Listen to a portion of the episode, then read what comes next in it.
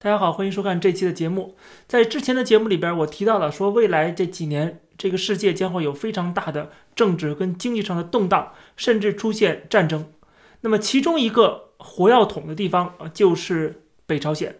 呃，我们看到最近这个金正恩在劳动党的大会上边正式的加冕了劳动党总书记的这样的一个光环。当然，他本身已经是劳动党的领袖，已经是朝鲜的独裁者了。但是加上这个光环呢，就是他可以跟他的父亲、跟祖父一辈啊平起平坐，成为真正朝鲜的王。朝中社的报道说，一致通过推举金正恩为朝鲜劳动党总书记的决定，反映了全体代表和其他党员、全体人民及人民军队的一致意愿和愿望。这里边讲到说，这个金正恩的一大功绩就是完成了国家核武器的计划啊，这是一个历史使命。那么我们知道，他在这个大会上面同时正式宣布说，美国将继续成为朝鲜的最大敌人。这里面提到了美国的两大罪行，一个是颠覆朝鲜，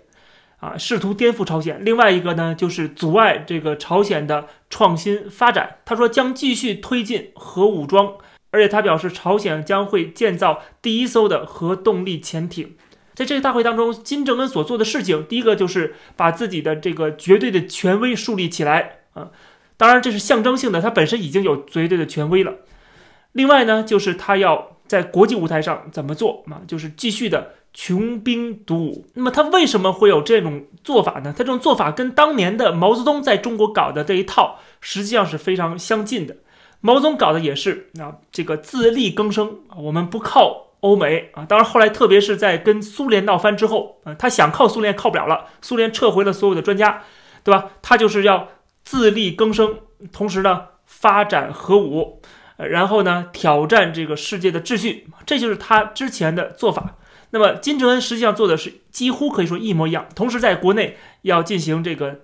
呃打压啊，这个所有的反对势力啊，当然这里边被西方看作是侵犯人权的举动。毛泽东做过，今天金正恩也在这么做啊。最近我们看到这个朝鲜的情报展示出了，说金正恩最近又这个枪决了两个人啊，一个是一个官员，说是因为他这个破坏了一个进口的限制啊，可能进口了一些呃被限制的东西，我不知道是什么东西，总之他是被枪决了。另外一个是这个货币兑换的一个啊兑换商啊，一个搞金融的啊也被枪决了，因为金正恩把这个朝鲜货币的贬值这个事儿。怪罪在这个人头上了啊，所以说把他给枪决了。实际上这个人挺冤枉的，很冤枉。我只是兑换货币而已，对吧？但是就被枪决了。在朝鲜是没有自由经济的，你搞这种东西，有一点点自由经济的意味的东西啊，都是很危险。而且我们看到，这跟上一次劳动党的代表大会相比，核心圈儿有七成的人都被换掉了啊，也是进行了一轮大清洗。那么我们就看到了这个金正恩的做法跟当年毛泽东做法没有任何的区别。呃，这个基本上是一致的，这就是这个独裁政权的一个执政的逻辑。所以说，逻辑都是一样的。虽然环境不一样，虽然面对的状况不一样，虽然这个时代不一样，但是他们的逻辑是一样的。所以，我们当掌握了他的这个执政逻辑之后，我们就可以看得出来他的整个这个 pattern 啊，他的这个行为模式了。所以金正恩思考的东西跟毛泽东思考的东西没什么太大差别，都是我的位置是不是稳，我能不能保证这个政权的稳定，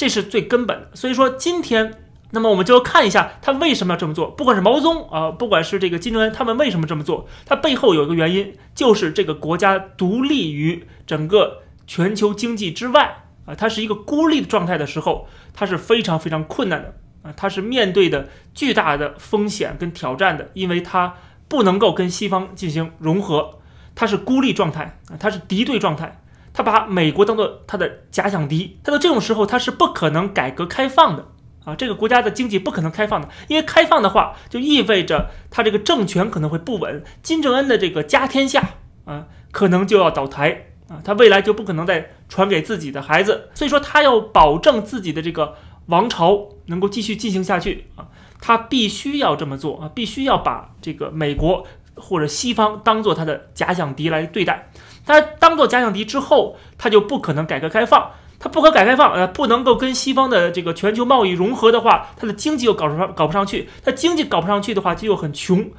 那穷的时候怎么办呢？他就需要外界的援助。但外界不给援助，你不就死了吗？所以他要发展核武，通过核武器这样的一个可以威胁到全世界安全的这样的一个武器，来对西方世界敲诈勒索。这就是一个独裁政权的一个逻辑。今天金正恩是这么干的，过去毛泽东也是这么干的啊。我们一直以为今天的金正恩是在走啊，跟这个过去的毛泽东是一样的。实际上，我们很快会发现，今天的金正恩的做法跟未来的这个习近平做法也是一样的。唯一的差别就是习近平的中国还没有退回到那一步啊，因为他跟这个。资本主义全球化还是有密切联系的啊！邓小平开了这个口之后，他往回收的话很难收啊，所以说它已经变成了这个资本主义全球化当中的一个重要的环节的时候，它往回收啊就会比较缓慢或者比较困难。但是最终啊，为了它这个政权的稳定，它只能这么做啊，所以说中国未来也是要步朝鲜的后尘的。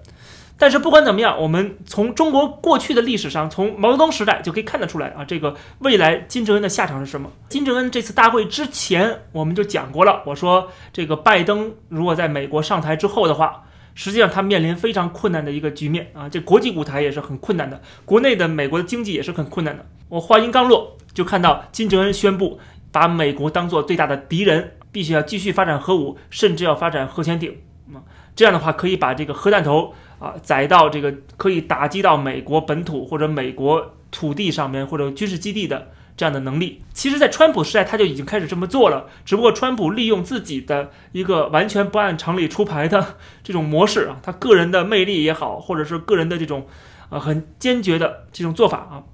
他把这个朝鲜给压制住了啊，实际上是压制住了，但是。没有改解决根本的问题啊！这也是我们当时在分析川普跟金正恩见面的时候啊，那个历史时刻的时候，我们就讲过了。当时我就讲过，说这只是暂时的把它稳住啊，只是呃能够呃让这个至少在川普这个时代啊，不管是四年还是八年，你这个金正恩别闹事儿。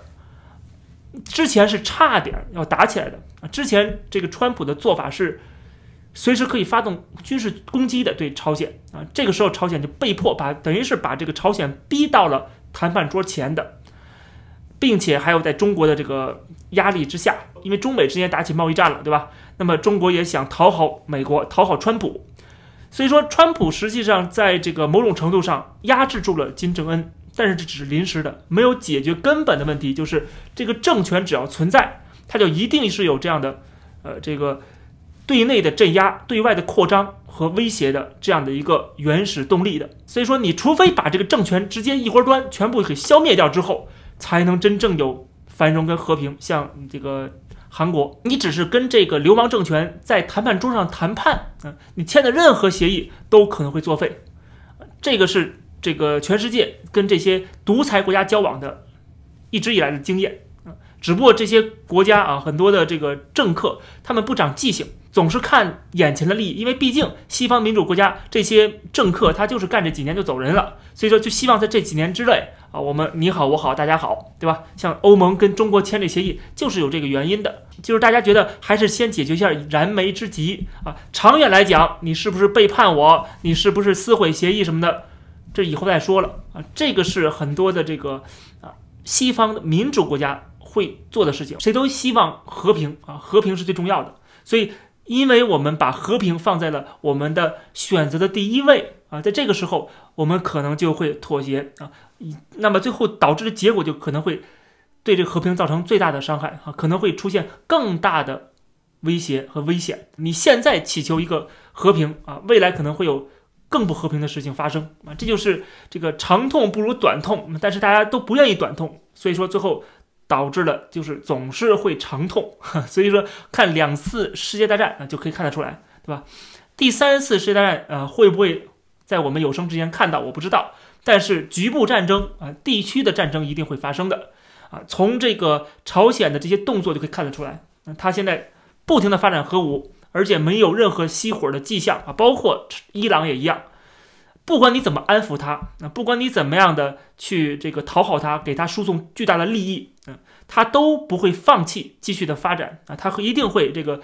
技术越来越成熟，能力越来越强，这是毫无疑问的事情啊。你只要给他继续的呃进行援助啊，给他这个政权进行输血，他的力量一定会越来越大的，这个是没有办法的事情。今天中国。这种体量啊，在国际舞台上对美国的这种呃针锋相对，就可以看得出来，这不是美国喂大的吗？对吧？这是美国养大的，养虎为患，到今天现在不好收拾了，所以我们只能等到那个临界点的到达啊。一旦到达那个临界点的时候啊，就会发生激烈的冲突，这个冲突可能就是一发不可收拾了。其实这就是两个选择之间，你看你怎么选。一个选择是说，呃，姑息养奸，像现在的美国对中国、美国对朝鲜、美国对伊朗啊这些流氓国家，就是姑息养奸。姑息养奸的结果是什么？谁是受害者呢？就是这些国家内部的一些人士。朝鲜一直以来都是有这种经济困难的，这种困难都是跟这个国际贸易脱钩所造成的嘛。那么，呃，当然你现在说现在这个严重的局势啊加剧了，原因就是有疫情，原因就是有这个天气不好，会有些自然灾害啊，这只是加剧了这个困难。它本身这个体制就是一种困难的体制，啊，以前也有过很大的这个饥荒，对吧？那么这些人啊，包括最近这些朝鲜的一些人被这个感染之后啊，被关进了一些。跟类似于集中营的地方，然后任任其自生自灭啊！甚至媒体上报道，有些人拿到吃的就饿死了啊！就家人不给能够送进吃的来就饿死了，就就是要让这些人自生自灭。你感染了病毒，就把你关进去，让你自生自灭啊！粮食是不够吃的，怎么会给你这病人吃呢？这个健康的人都没吃粮食都不够，对吧？所以说，这个这些人可能会受到严重的剥削啊！他们可能会变成牺牲者啊，受害者。这个是一部分人啊，这一部分人，这是这个姑息养奸的一个选择。那么还有一个选择是什么呢？就是全面打击啊，这个就是发动战争了。那么发动战争的话，会让更多的人死伤啊，可能会有更多的人成倍的人。实际上，你选择的第一个姑息养奸，你看似受伤的、受害的是少数，但最终最终的结果还是要走向第二步的。啊，等于是说。你只是拖延了一段时间而已，最终这个第二步，这个真正的这个冲突的爆发啊，战争的爆发这是不可避免的。啊，只不过你把这个事情给拖延了而已，你造成了更多的人的损害。实际上。啊，实际上你在这段拖延的过程中，你会有更多的人受伤，更多的人受害。啊，所以说这个就是二选一，而你选了一，实际上最后还是要选二的，那么还不如现在就选二呢，对不对？但是对于这些西方国家来讲，他们肯定是要首先考虑到本国公民的利益的，他不可能是为了解救朝鲜人民啊，为了解放朝鲜人民，所以我去打过去的。所以说，一定是欧美自由世界一定到了不打不行的时候，他们已经受到了严重的威胁的时候，朝鲜的导弹随时可以发到打到洛杉矶的时候，他们就不得不要对朝鲜动用外科手术式的打击了啊，那个时候战争就一会爆发了，这个朝鲜政权就会倒台啊，所以说。这个可能是未来的一个方向。那么我说的是朝鲜，但是这里边呢又加上中国的因素啊，这就又复杂了。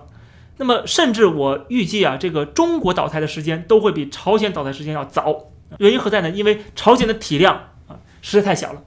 中国的体量才是最大的啊。中国的这个威胁对美国来讲才是更严峻的啊，更迫切的。因为中国有这样的能力，同时它现在变化啊，从一个。改革开放的一个政党啊，一个这个跟欧美世界交朋友、做生意的这样的一个国家，现在逐渐变成一个欧美自由世界的潜在的威胁跟敌人了，对吧？这个随着中国的体量增大啊，直接挑战美国的霸权，同时它内部也在集权。总之，中国在跟西方脱钩，那么脱钩的这个方向，实际上中国就是朝着这个朝鲜的方向在前进啊，就是变成真正的一个我们俗俗称的西朝鲜，对吧？西朝鲜就是中国，未来的习近平的时代的中国啊，所谓自力更生的中国。那个时候，他当然也会继续的发展核武，发展这个军事，然后穷兵黩武，就像当年的毛泽东，就像今天的金正恩一样啊，他是一脉相承的，他一定会这么做。那么最终就会爆发两强之争啊，其实不光是两强了，就是。呃，我们下期节目会讲到为什么这个背后还是有更深的含义的啊，就是为什么中国一定会跟美国有中美必有一战啊，一定会出现这个东西。这个不光是我们眼看的这个地缘政治的变化，背后还有历史的原因啊，就是这个中华秩序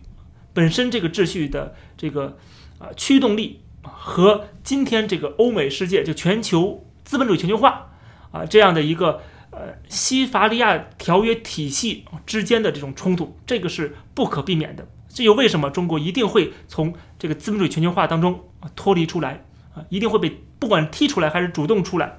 啊，他会跟西方进行脱钩。同时呢，他会搞自力争更生，他会搞穷兵黩武，对外的扩张和威胁，以及在对内的打压和镇压啊，这个是中国未来的走向。